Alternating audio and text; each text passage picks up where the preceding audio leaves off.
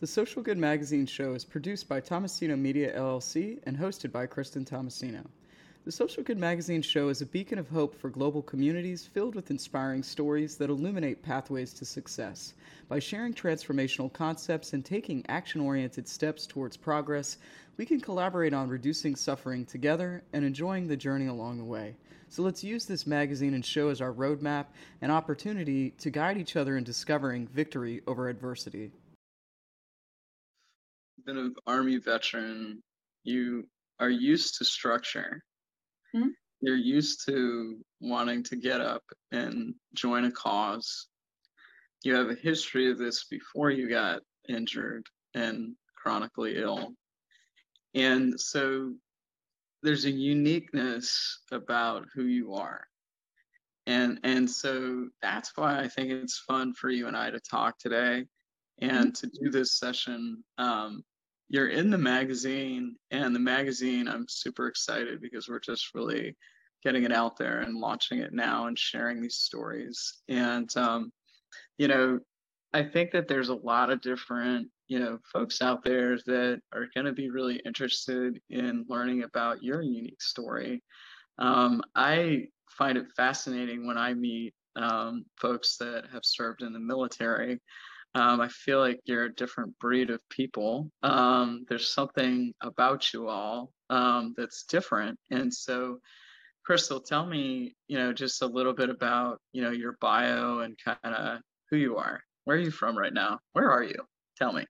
So I hail out of uh, Cleveland, Ohio. I grew up in a suburb called Berea and graduated high school and also went to Baldwin Wallace uh, University in Berea, Ohio um, kind of what a lot of people don't know, which you know leads to my unique experiences, is that I essentially grew up in healthcare systems because when I was eight years old, my brother at the time, who was five years old, was diagnosed with leukemia. So I spent a lot of time as a child and teenager in major healthcare systems and just observing how these systems work and and uh, if they're really truly meeting the patients where they're at. So I grew up as a sibling, and then as I got a bit older, a caregiver, and then eventually an advocate for my brother, like taking him to appointments or when he was in the hospital, speaking with his providers.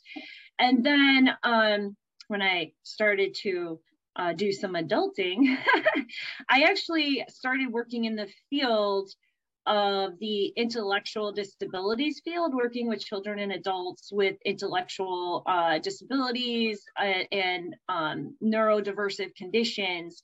And I did that for about 10 years, a variety of roles. Um, then I jumped over to the mental health side for about 20 years, and I provided mental health care in a variety of roles um, in nonprofit and healthcare systems. And in the midst of all that, I was in the Army and I was with a combat support hospital unit. So learned a lot um, there and, and different aspects of running. Uh, essentially, it's like a military healthcare system in a combat zone. And that was very helpful. And then I became a patient when my fibromyalgia and the injuries I sustained while in the army progressed. And so I kind of went from this this road I traveled from sibling caregiver, professional um, advocate, and then a patient personal advocate. And then on top of that, I've done a lot of volunteerism since I was like 15 years old for a variety of different causes from um, animal rights to um, autism to leukemia the American Heart Association. So, yeah. And then on top of that, when it comes to healthcare, I walk two different lines. And, and one of it is I get some healthcare through the private care sector of the healthcare system, but as a veteran, I also go to the VA as well. So I guess all those combined factors of my life would make it a unique and very rare experience within the advocacy and healthcare systems. Yes. I, I think so. I think that I think that your history and your and your experiences definitely cover a very unique perspective that most people don't get to see. And I think your story, um, again, is just one um, important for people to know. Um, it's important for people to know because Kristal Kent has information about experiences that sometimes people go through in our communities. Not everybody, but some people. And because of that, you know, we need folks out there that are willing to share their stories, are willing to say, hey, these are the things that went wrong, these are the things that went right. And if I could coach you on anything, these are my top learnings. And, you know, I think that um, number one, you know, I just want to applaud you for continuing to give and give and give and give and wanting to be in a life of service. And, you know, lots of people aren't like you. They aren't. I'm told that my mom gives me a nickname called Crusader Kristal, and that I'm always coming in for the underdog. And some yeah. people call me small but mighty. And I, I don't know. I just feel that if we all gave 1% of kindness in the world, the world would be a better place. And, and using that kindness to help those who are marginalized, regardless of if it's you know due to economic factors that they're you know marginalized or they have like an intellectual disability or a physical you know invisible illness that if we all gave 1% that i think that we could really make some really proactive positive changes to the world. I, I love that. I think that that's the kind of optimism that we need. And you know you've been faced with challenges that not most people have faced you know since your childhood. And that takes a lot of emotional fortitude and a lot of strength and a lot of also i'm sure different toolkits you know that you've learned about over the years so that you could be where you are today. And i look across the screen right now and you know i see somebody who has just experienced some you know unique challenges again and still standing here and wanting to share and coach and also help improve.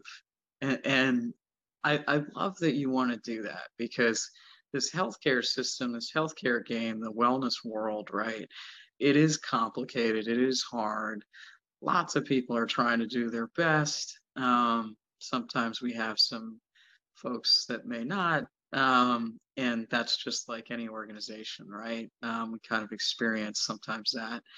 But what we can, I think, do is learn and listen, right, to the intel that's on the ground, that's coming in, right, from the field, and uh, share this because I think that um, there's a value for this information.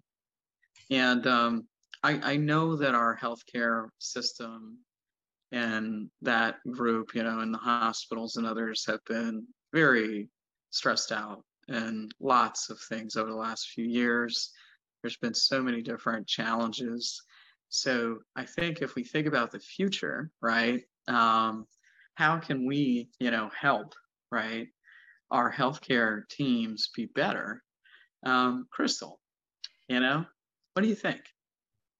I uh, well, first I, I like that you um, said wellness world and where we're at today. I, I kind of coined it like a wellness war because you know the healthcare system is not set up anymore as a human service sector of support and wellness. It's being run like a business model. And what happens is when you put profits above people, then you start failing in other areas and, and then patients fall through the cracks. And the other thing, as you noted, um, in light of COVID, we really started to see, even though it was predicted back in the 90s, the shortages of medical providers, especially nurses. And they didn't know anything about the pandemic back then, but they were able to pinpoint that, like, due to aging population and, and population growth, that we were going to have a shortage. And the system is set up where we have these healthcare providers. Most of them are actually good. Um, you know, we hear stories all the time about bad experiences, including my own recently with a lot of patient uh, rights violations, which are federally protected in the United States. But in the same token, there's like this symbiotic relationship of we have medical providers that want to help people. They don't have time nor the channeled access to learn about the billions of medical conditions. So then our role in this wellness war as patients is that we have to be the most well-informed patient we possibly can be with our medical conditions.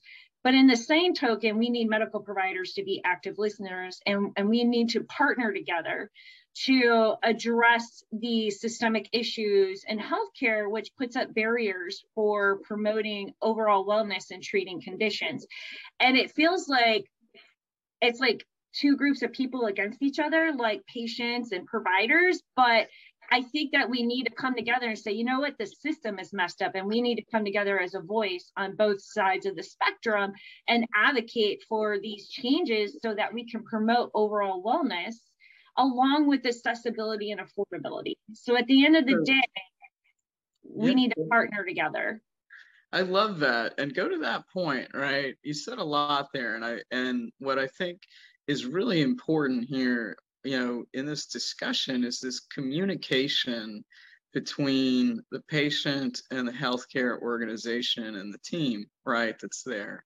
And you know, you've mentioned some very important things right there about the patient bill of rights and other things that are very important to especially chronically ill people, right, that are trying to figure out, you know, do I need to be at the hospital? Do I not? Is it going to be worse this time? You know, so you're already building a lot of, you know, um, different pain and you know stress and other things that also impact you know the ability to articulate you know sometimes conditions impact the ability to articulate right um, i've been there you know where i've had my you know speech impacted at times and other things from my own personal you know case. So you know it's important that we have a dialogue right? And a way to dialogue between the patient and the healthcare provider.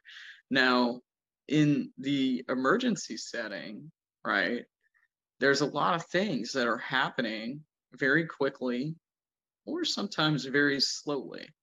And that's what I think is the question, you know, of efficiency, right? How do we how do we fix some of these things that are taking a long time and, and get, you know, patients speed to health?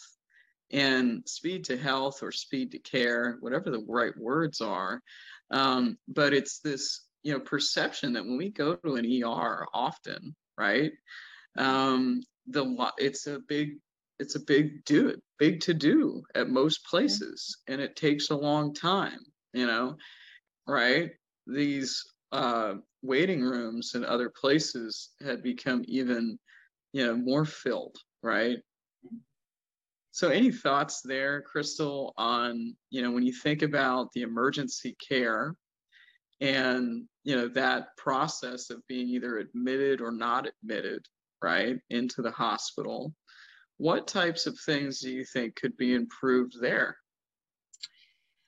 i'm going if you don't mind i'm going to kind of pull in a recent experience um, for your mm-hmm. listeners and viewers. Um, so I recently had a heart attack at 47 years old, and going into emergency room, along with, you know, I'm kind of piggybacking some of the experiences I learned while being with a combat support hospital is one of the things I'm seeing in emergency healthcare systems is triaging is not where it should be. So to give an example from my personal experience, because I believe that our story is a catalyst for positive change, is I went to the emergency room knowing I was having some type of cardiac issue.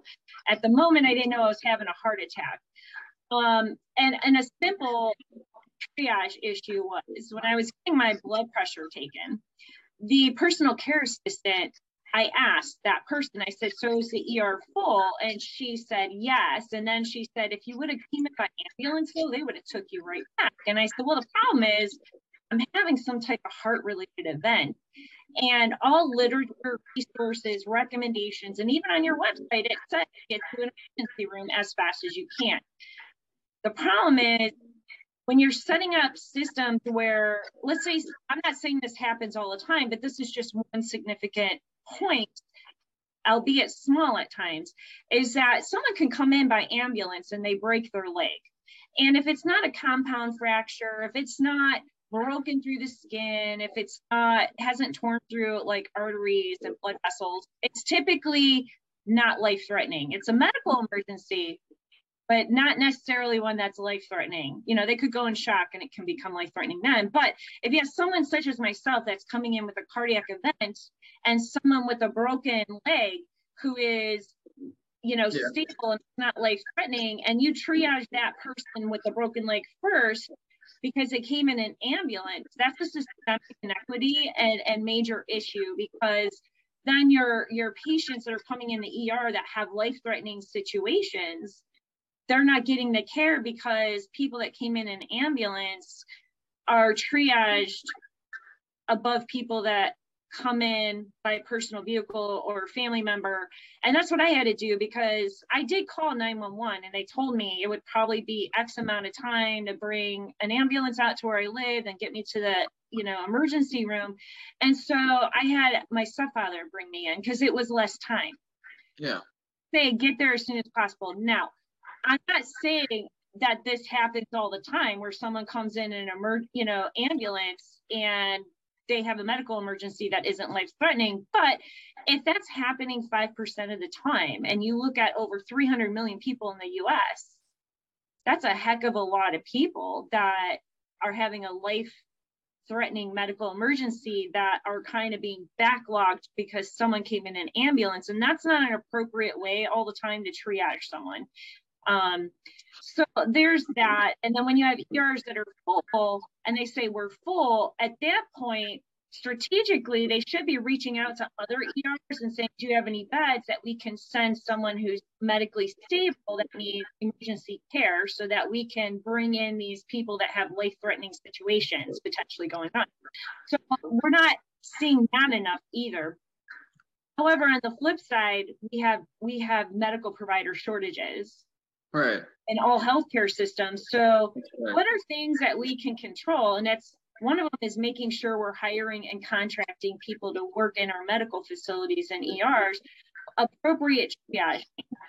Um, and the other thing is patients this is our part of responsibility and accountability.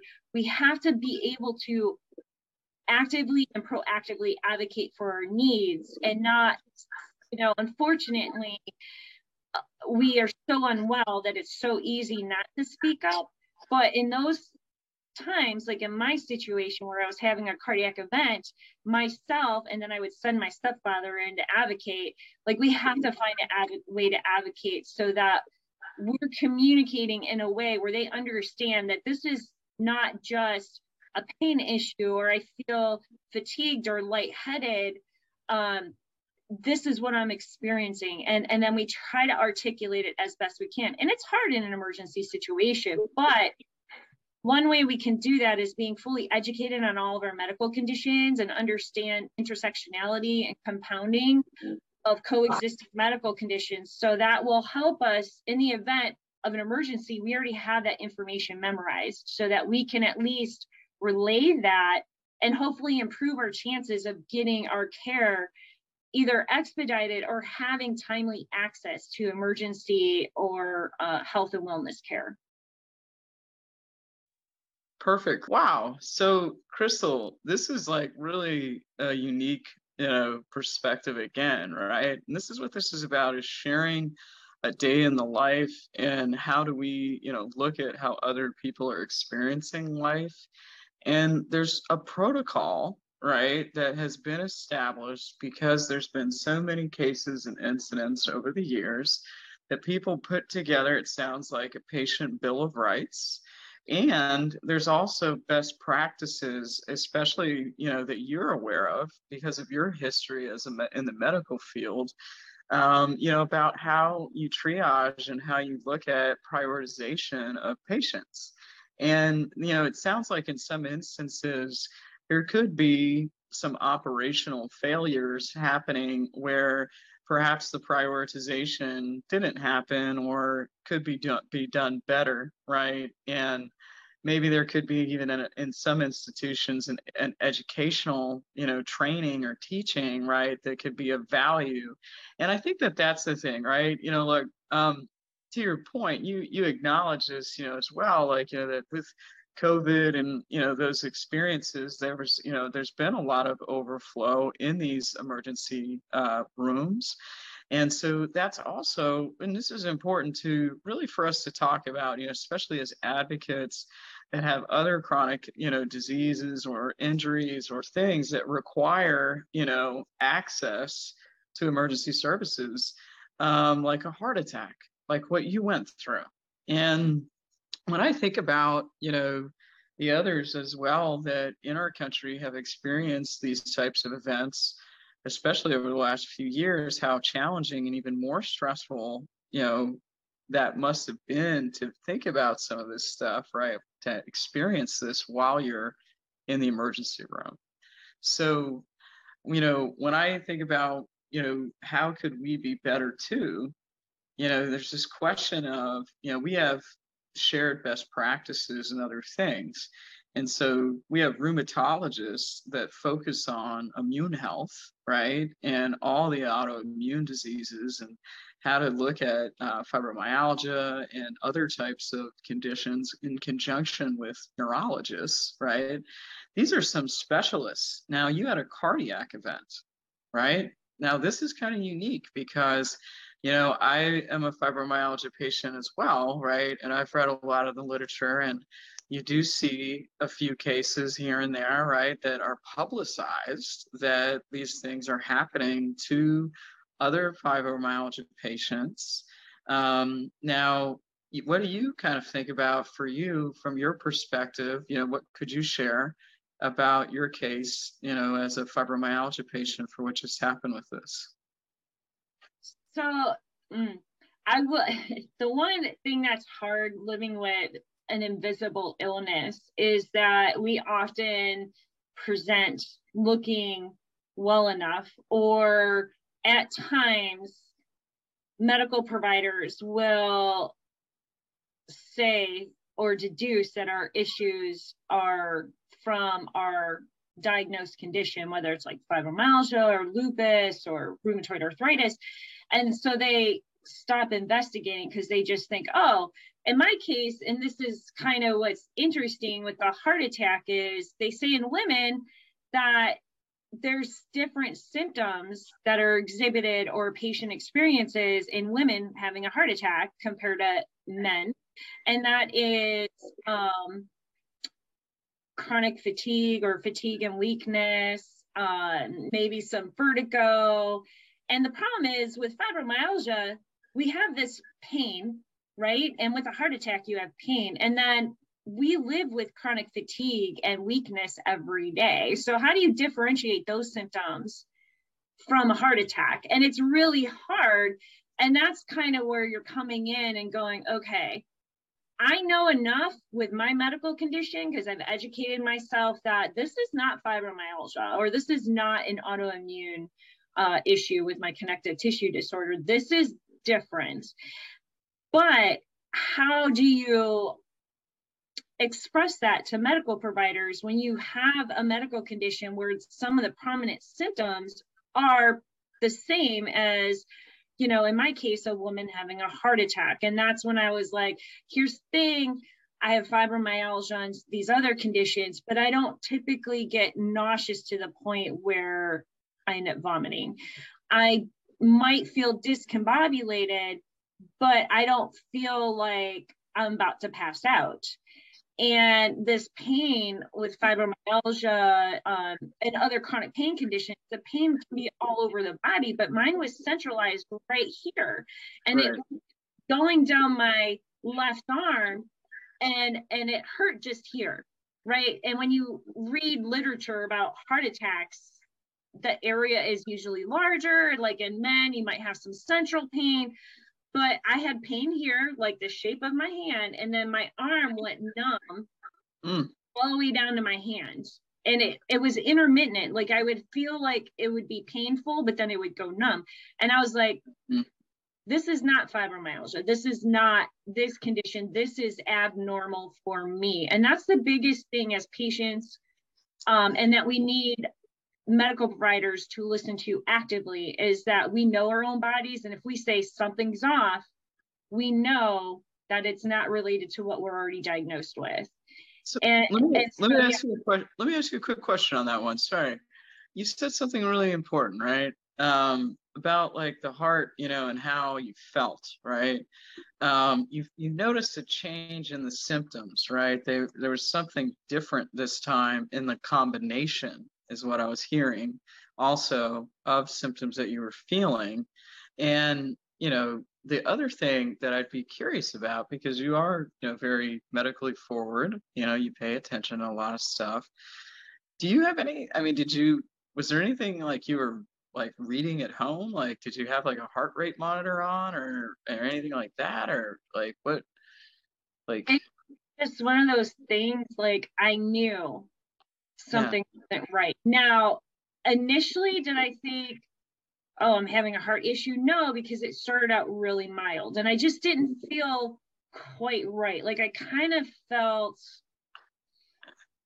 I, I don't know, it, kind of like disconnected in the sense of I was having these symptoms. They were starting out mild, but they were kind of making me, for lack of a better term, heady. Like the mm-hmm. way you might feel if you take like NyQuil nighttime medicine where you're like, whoa, I'm so like out of it before you pass out from it. Yeah. So yeah. that's kind of like how I was feeling. And it wasn't like vertigo. And that's why I said it's so important to know what your typical symptoms are with whatever, you know, medical conditions you have so that you can pinpoint this is just not quite right. I don't know what it is. And yeah. sometimes, as a patient, we'll question or say, Is this a new symptom of fibromyalgia or is this a new symptom of this condition I have? And we kind of go through that process and then we kind of do this mental checklist of no, no, no, not sure, definitely not. And once we do that mental checklist, it's kind of like when we know, okay, something's going on and I should go and get medical care. And then how do you articulate that. And, and again, it's so convoluted because there's so many overlapping symptoms like between a heart attack and some of them with fibromyalgia. So let me let me ask you a question. When this happened for you, right? How did you articulate, you know, when you got to the hospital, you know, or how did you get to the hospital? So I I called my parents and my stepfather took me because for the time for him to come and get me and take me yeah. there versus an ambulance coming out and taking me there was going to be shorter time frame. Um, and when I got there, I said. But what did you say? I'm sorry, but what did you say to your stepfather? When I called, well, I initially called and spoke with my mom, and I said something's wrong I don't feel well and I'm having a weird pain. That's all I said to my mom. Um, just to kind of go back a little bit, I spoke about my brother when he was diagnosed with leukemia when he was five. And then when he was 17, he was diagnosed with cardiomyopathy and needed a heart transplant. So I did that mom in that moment because since I didn't know exactly what was going on, I didn't want to raise alarm bells because my history with my health, I've had so many like anomalies or things that just didn't make sense. Like my gallbladder started failing for no reason in 2010 and they took it out and then I knew right away that it wasn't functioning right because even in OR recovery I was like I feel a heck of a lot better even though they just went in and did surgery you know it took out wow. a um wow. so I did say to my mom, like, I think I'm having a cardiac issue. I just said, I don't feel well. Yeah. I feel kind of like disconnected. I feel sick and I have just pain that isn't typical. And so she's like, okay, I'm going to send um, your stepfather to get you and take me. I was like, I need to go. So good. And I don't believe in setting off alarms until you have all the information and know what's going on. Mm-hmm. Mm-hmm. That's good. So you're trying to keep a keep calm approach to keep your stress levels down. Mm-hmm. This is important. I wanted I wanted to cover this because Kristal's a soldier. So like she's, you know, she's she's trained differently than other people, but she's also her own advocate and she knows how to, you know, articulate at times when she needs to be taken to a hospital, which is very important for others to listen to, right? Is, you know, what was that like and what do I say? So you just kind of help somebody. So thank you, Kristal. That's important. And mm-hmm. and so then you got to the the ER, right? And mm-hmm. again, you know, here's this question of articulation. Um, were you able to articulate when you got there? I was. I mean, I'm not going to say I was in a great state because, like, I was in a wheelchair. I literally was like not able to move, but I had said, okay, here's what I'm experiencing. And, and, here are some risk factors of medical conditions that I have. And one of them I cited was Raynaud syndrome. I am also, uh, I have what they call prolonged QT syndrome. It's a congenital heart condition, like you're born with it. Um, and I said, I do have an autoimmune condition that kind of waxes and wanes, like it flares up and goes in remission, and I have fibromyalgia, but I know this is not fibromyalgia.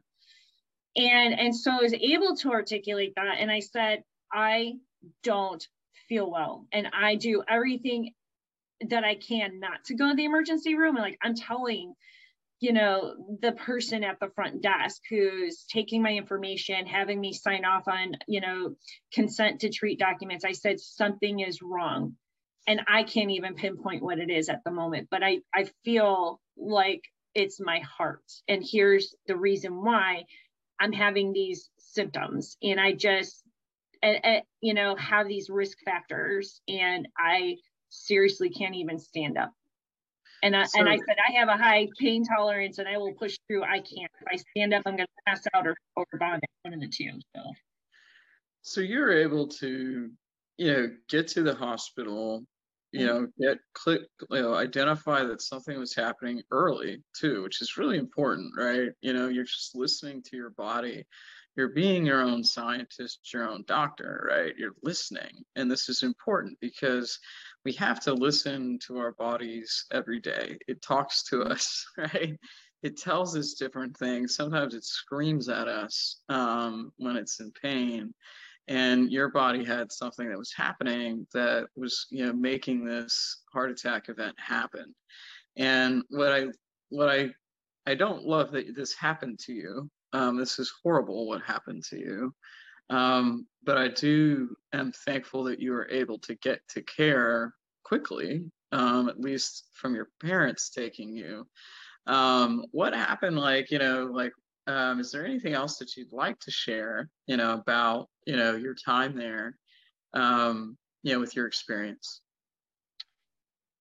Um, the unfortunate thing is I had a major delay in medical treatment and and this is kind of where you really have to advocate for yourself and if need to be you know a bulldog advocate um and, and just literally not taking no for an answer and and being consistent. And it's hard when you don't feel well. And and like i said i would send my stepfather up and say i need you to tell them this. And i would tell him what to say.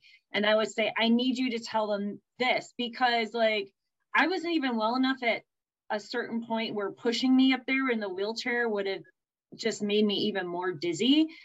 So, you know, one of the things that happened, um, and part of it was there was a lot of um, systemic barriers, like we talked about triaging and, the ER being full and and you know, mm-hmm. was it possible? I don't know these things. I'm just hypothesizing, but there could have been variables that could have moved people in that were having life-threatening situations, such as myself, to you know back into the ER department. So, um, you know, the biggest thing was again, it goes back to being a knowledgeable patient and then articulating, but also in my circumstances there were several factors or variables that occurred that impeded or violated my patient rights. And every step of the way, I was calling it out. Even not necessarily, I wasn't ranting and raving, but you know, going back to when the personal care assistant had told me if I would have been brought in by an ambulance, they would have took you back right away. And I pointed out, I said, oh, well, that's a systemic issue and a barrier to healthcare because you're just assuming that everyone that comes in an ambulance has a life-threatening medical, you know, anomaly happening or event. You take them back right away, and then they stay back there when you have patients in your ER waiting room who are actually having a medical emergency that is or can be life threatening. So every every step of the way, when there's these little nuances of uh, patient rights violations, I vocalized it, and I being hospitalized, and even with inpatient medical care providers, I vocalized my experience in the ER where I incurred several patient rights violations including um, delayed uh, access to care. It was two hours and 38 minutes before I received any uh, treatment intervention, like medication that they would typically prescribe in a cardiac event. Um, being seen by a doctor. There was a doctor on shift ordering tests who never came out to eyeball me or talk to me. And, and these things are patient rights violations. The patient has a right to know what tests are being ordered and why um, there is a patient rights violation where I was basically denied access to timely care for a life threatening medical condition. I want to highlight, you know, an emergency room, we have to look at is this life threatening or simply just a medical emergency where they need a cast on their arm. Every step of the way, I was vocalizing um, up until when they finally called the cardi- cardiologist down. And, and one of the things that was interesting with the cardiologist was he was great. And when I told him everything that happened and I identified some of my coexisting medical conditions like Raynaud's and prolonged QT syndrome and what I was feeling. And he even said, I think this might be your Raynaud's, which causes spasm and constriction of your blood vessels and arteries. And he goes, It's very possible your Raynaud's caused this spasm of an artery in your heart. And we need to go in ASAP to do like a cardiac, you know, catheter procedure to see what's going on, if there's any heart disease, blocked arteries. And he started going on. And I said, Look, just tell me worst case you know scenario. I'll prepare for the worst but hope for the best. And he was like okay. He's like worst case scenario you can end up with open heart surgery if we find that you have any blockages that we can't fix with this catheter procedure. And i said okay good. Now that i know i can prepare. However he said that because i was so knowledgeable about my medical conditions that actually helped hone in and and pinpoint better what was causing this cardiac event so that's pretty awesome because like once you got to the specialist, right, things moved for you and and it sounded like you had a good dialogue as well with, you know, the resource. And this is important because that's part of the win. Now, there's some challenges on the other side of it, right, with the operational uh, connection, right, to resources. And I think that this is an important lesson, right, just in general for the American public, right? What we experience in these ERs and what the operational staffs and others are experiencing these high volumes, um, you know, if you're really not like, you know, an emergency room patient, you know, that needs to be in there potentially, this is the importance of having these clinics, right, that are also access points so that people can go in and get some care, right, if they break like their wrist or something like that, right?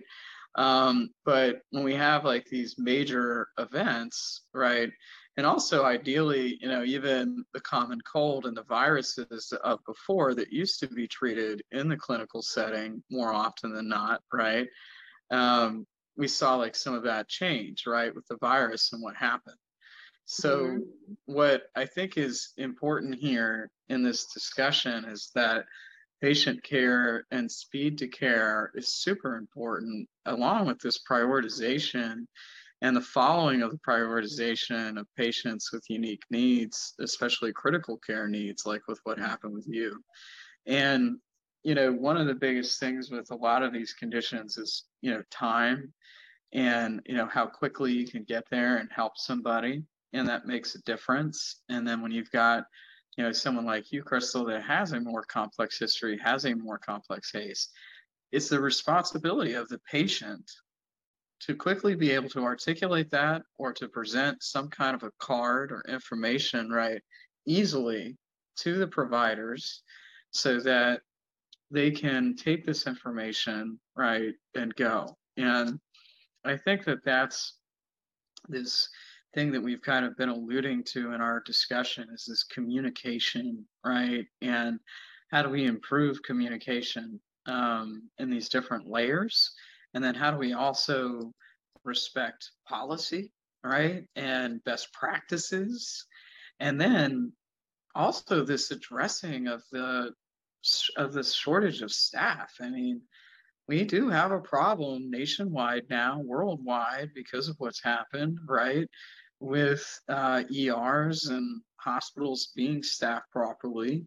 Um, that's not just you know just our regular hospitals and areas, right? In some instances, but particularly when we look at a subset, which is where you kind of also fall into a category of you know with the VA hospital, right? For other services, um, there's challenges there, right? Um, getting access at times because of shorting of staff of uh, uh, shorting uh, staffing shortages. Is that right?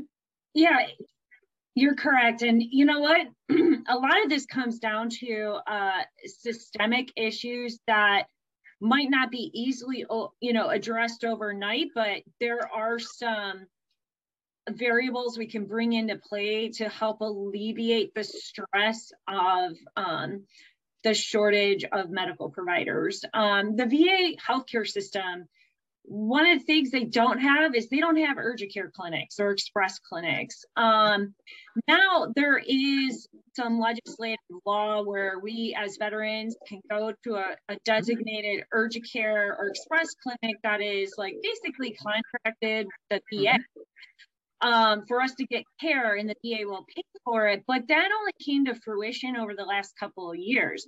Now, mm-hmm some i mean these that's are a win now that's a that's a win let's celebrate it, that because right. that is more access right it is a win but then there's some other ideas that maybe we can explore with healthcare systems is you know i was thinking i'm like wouldn't it be great if um they have designated healthcare providers on each shift in the ER to take in uh, telehealth, uh, you know, appointments for people who are not sure if this is an emergency or if it's someone has the flu. So, like, technically, an average person might not necessarily need to go to the ER or even express care clinic for the flu, but someone such as myself, if I have the flu because I have these medical conditions, that puts me at high risk of you know, having a really bad case of the flu, developing pneumonia. These were also factors that healthcare systems and providers and advocates also spoke upon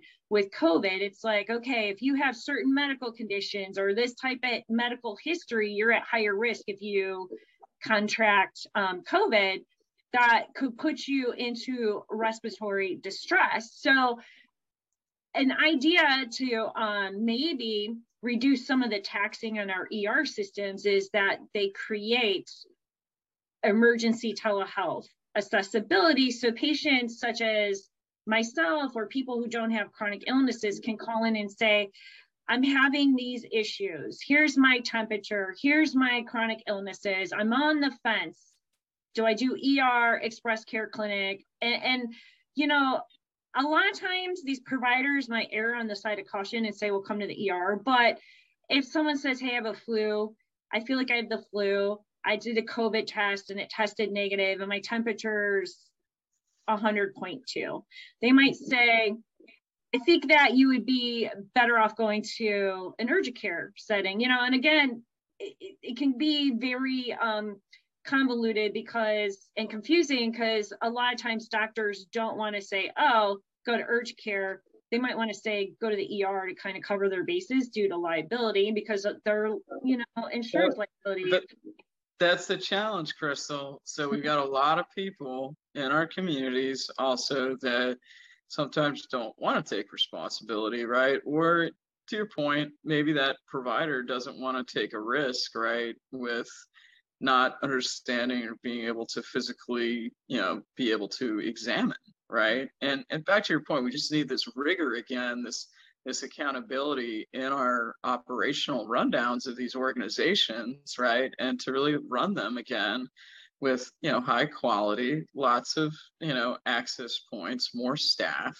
right which is part of this problem and and finding ways to deliver a better model for the patient and so you know there's so many amazing learnings here just in this one episode i could keep talking and talking with you um, and we are going to keep talking and keep going um, on another episode as well but what I wanted to do with this one, because this was just such great content, you know, we covered um, number one, you know, your history. Thank you for sharing who you are. Um, thank you for being willing to publish and share your lessons and even just your desire, right, over these years to continue to work in a field and in various fields that help other people. Um, that's social good. That's why I chose you to be in the magazine. Um, I thought, my gosh, look at this rock star. She is, you know, getting, you know, proclamations from the governor of Ohio for fibromyalgia. She's a veteran. She's served in various unique medical, um, you know, groups that help people that, you know, sometimes would like to connect with others and find ways to um, be in their community, and sometimes they experience life differently. And that's what I think this is about is you know sharing experiences of people that experience life differently. And sometimes we also share experiences to a degree right? Like experiences. And that's where when we you know share information about what went right what went wrong right in our retrospective um, it's important. Now i used to be a scrum master and i've been trained in you know as a, in agile development. And so i love how you talked about process improvement how to make it better. You were pinpointing roles. You were giving concrete examples from the patient perspective of how we could do it better but also from your professional perspective. I want to i don't want to take that away. Like i know you're a patient but i also know that you are a very skilled professional who's been working in this field you know for a long time also um, with how can we improve healthcare. So Kristal um, as we look to 2023 i know you're a busy lady and you're now you're recovering from your heart attack so i want you to recover from your heart attack. I know you're a passionate fibromyalgia advocate. Um, and every year there is advocacy work that happens um, every day. But then there's some unique work that happens across the country in DC. And I was able to participate last year in that. And wow, just being a participant, you know, I was in a bunch of states and that was a lot of fun to represent and talk and sit in some discussions or lead some. Now, Kristal is one of the people that organizes it and leads it and has been doing these things for a while. And so I wanted to also just give her some time here to just talk about, you know, what she sees for 2023 and what's important. You know, eh, so here's the thing about the fibromyalgia community is that this is the first time that we're seeing individual advocates and smaller nonprofits and grassroots um, advocacy doing cross collaboration and coming together um, like in a coalition of voices uh, to advocate on behalf of our community. And what's unique, and I want to point this out because you don't see this in other communities and they're being successful, is you know, a lot of times like lobbyists healthcare attorneys, our senators and congressional representatives, they'll say nine times out of 10, they're more likely to listen to a bigger organization because they have so many people involved. And, and so to come up with, we can do this and come together as a community and just we're not going to call it an organization, but a cross collaboration of voices who want and are asking for the same things that are not um, unrealistic. And, and one of those things is we need more funding for specific driven research for fibromyalgia. And Fibromyalgia historically has been one of the least funded medical conditions to receive research funds to go to the CDC and National Institutes of Health to do research. And really, up until like four years ago, we were the second least funded medical condition for funds for research. And, and slowly over the past few years, we've seen that number go up. And that's because as a community, we said, you know what?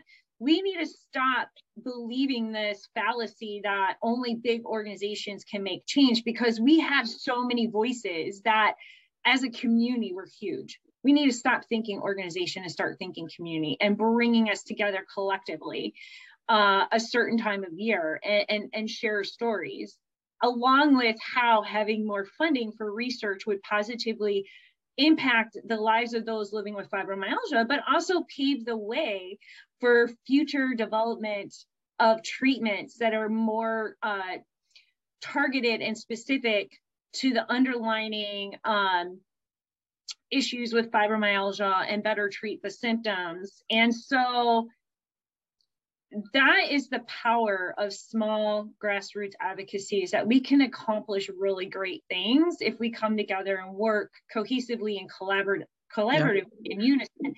So over the past few years we have seen an increase of the designated funding for research for fibromyalgia.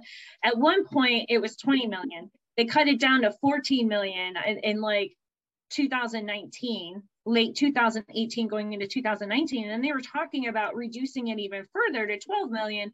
And then coming together i was like oh no no no no we're we're asking for 30 million. We're going to get double. And then we saw the following year the projected amount for funds for fibromyalgia research projected to be 30 million. Then last year i was like we want 50 million. This year 100 million is what i'm asking for and it's not unreasonable. Some people are like $100 million for research for fibromyalgia, which fibromyalgia has been dated in medical literature going back to the 1590s. It just fell for a different name, muscular rheumatism. And as research and info and technology evolved, the name changed and the classification changed, and there's some more understanding However, it's stalled at there. There's all these research studies that are being duplicated with these limited funds for fibromyalgia at the CDC and NIH. And I'm like, we don't need any more research studies on gut health or cognitive behavior therapy or physical therapy. We need research studies that are targeting what the cause is, what the root cause is, and that will help us develop better treatment options that are targeting not just the cause, but the symptoms. So 100 million and when you look at other medical conditions, we are not a rare condition. But there's a lot of rare diseases that are getting 100 or 200 million per year, and, and, there might be only two to five million people in the US that have that condition. Now, I'm not saying take away funds from those conditions. I'm just saying give us an equal playing field and equal access as is our legal rights. Well, Kristal, Kristal, what I think is important here for the public to understand, because they're not as educated on the condition as we are, right? Mm-hmm. Because we've lived it. And, you know, what most people don't understand is that fibromyalgia can potentially, you know, cause over 200 plus symptoms. And there's various things that people have said in literature around that because of what happens with, with symptoms. Kristal, do you believe that that we have around that many symptoms at times? What do you think about that? That's a pretty big uh, number. Actually, that's not factual, and there is no documented printed medical literature research that says fibromyalgia has 200 symptoms. We see that from advocates for people that put out content on social media and websites, blogs that say that. But here's the thing: they're not exactly wrong because what happens with fibromyalgia is it it interferes with all of our internal bodily systems. And then we end up developing other like secondary medical conditions because we have fibromyalgia or coexisting. So an example would be a lot of people with fibromyalgia develop irritable bowel syndrome. They develop Raynaud syndrome. They might uh, experience costotrian chondritis, which is the inflammation of your cartilage and your rib cage. So what happens is we have fibromyalgia as our main diagnosis. And then because fibromyalgia is a jerk in our bodies, they're like, na na na na na na, look what we can do. We can torture you. And now you have IBS. So now you have migraines. And now you have chronic fatigue. So what happens is when you're not looking at fibromyalgia from a scholastic, academic, or research type of approach, for the average person, it's like we have 200 plus symptoms. But really, what it is, is we have a lot of symptoms, but they're specific to the medical conditions of fibromyalgia and then those secondary or coexisting medical conditions that we develop. Fibromyalgia has a very specific set of symptoms, just like irritable bowel syndrome, just like costochondritis, just like migraines. So, so symptoms we might experience, but they're not all fibromyalgia related. And all those other conditions are not symptoms, they're a medical condition in their own right as well. Fascinating. So when we look at um, kind of just the condition, you know, one of the things I think is important is there's different neurological um, symptoms that come from this.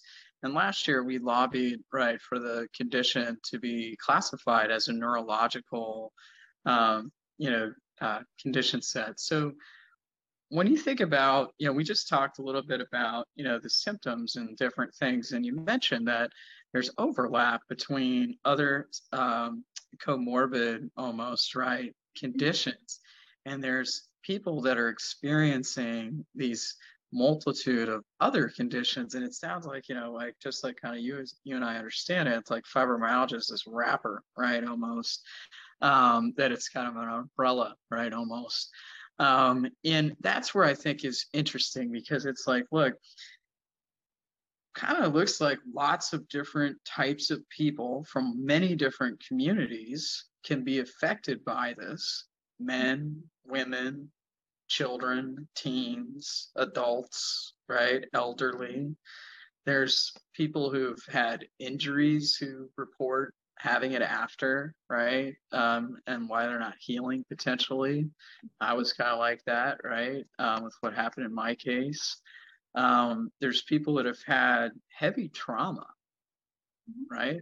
Mental trauma or abuse trauma based trauma, right? Um, so PTSD, right? You read about that also. So there's just this multitude of, you know, symptoms, conditions and then complexity at times. And this, I think, is why this is so important for us to have as a case for the American public to consider and for our government to consider with funding from these institutions is if we're going to spend you know money to your point not to take away from other conditions but to learn more as a people about how we can reduce suffering right?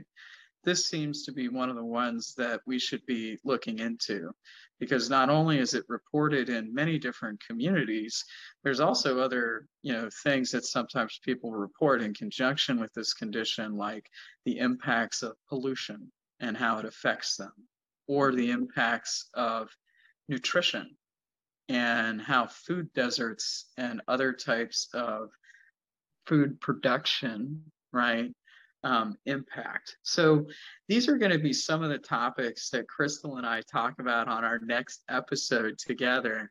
Um, we've already talked for about 45 minutes now, so I hope you all have enjoyed this.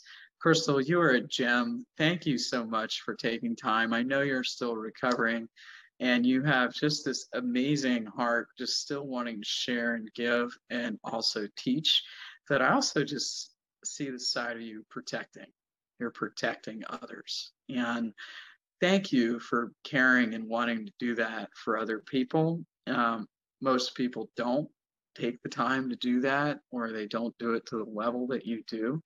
So, this is again why I wanted to highlight Kristal. She's going to be the first podcast episode for the Social Good magazine. And I'm so excited because I met her while I was doing advocacy for fibromyalgia. And she has just been such a voice, but also such a rock star and a listener and, and a coach to me too, because, you know, at times I'm like, trying to figure things out with how we lift our voices up around this topic. And she's guided me in ways so that I understand what the situations are and how to operate best and where to spend my time and where not to spend my time. So please, if you haven't, you know, check out Kristal Kent. You're going to be able to see her information on my blog. You're also going to be able to see her page on the Social Good magazine, and you'll be able to see a link to this podcast. Um, but Kristal, is there any you know thing that you'd like to share for how you'd like people to connect with you? Um, you know, should they want to learn more about your organization and your work? Uh, Sure, uh, be happy to. I am the founder of the Fibromyalgia Pain Chronicles and Veteran Voices for Fibromyalgia.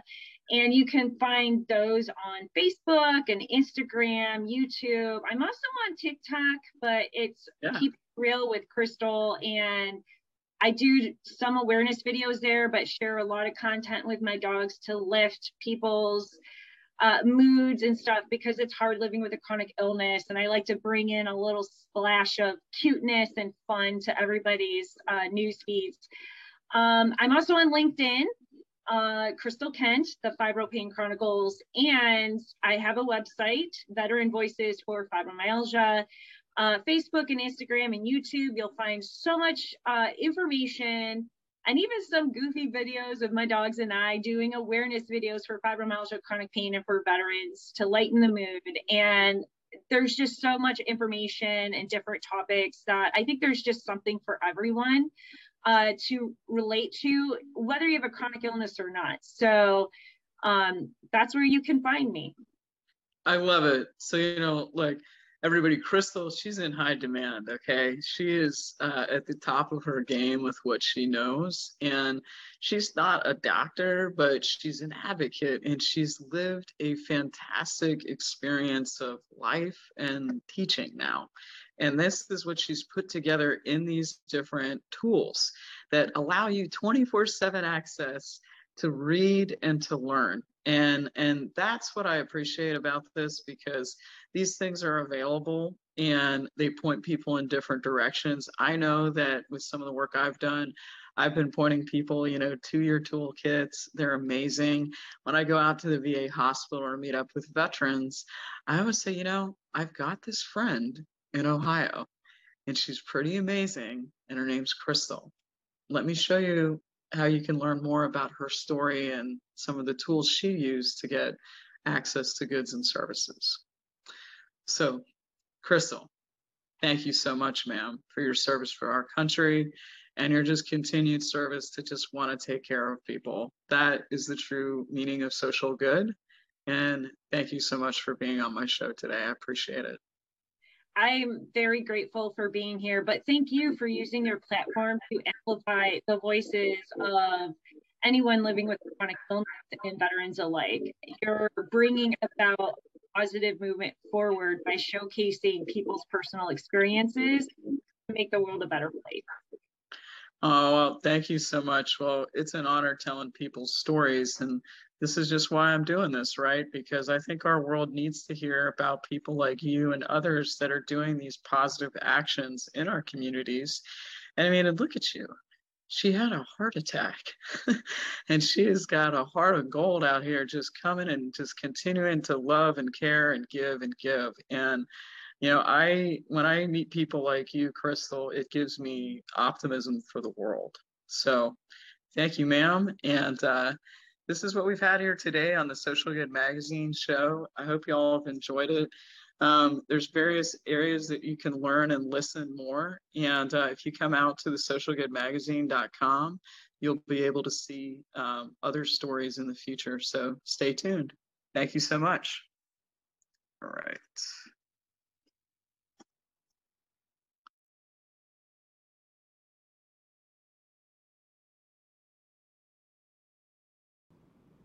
The Social Good magazine is designed to inspire others to make a difference in their communities.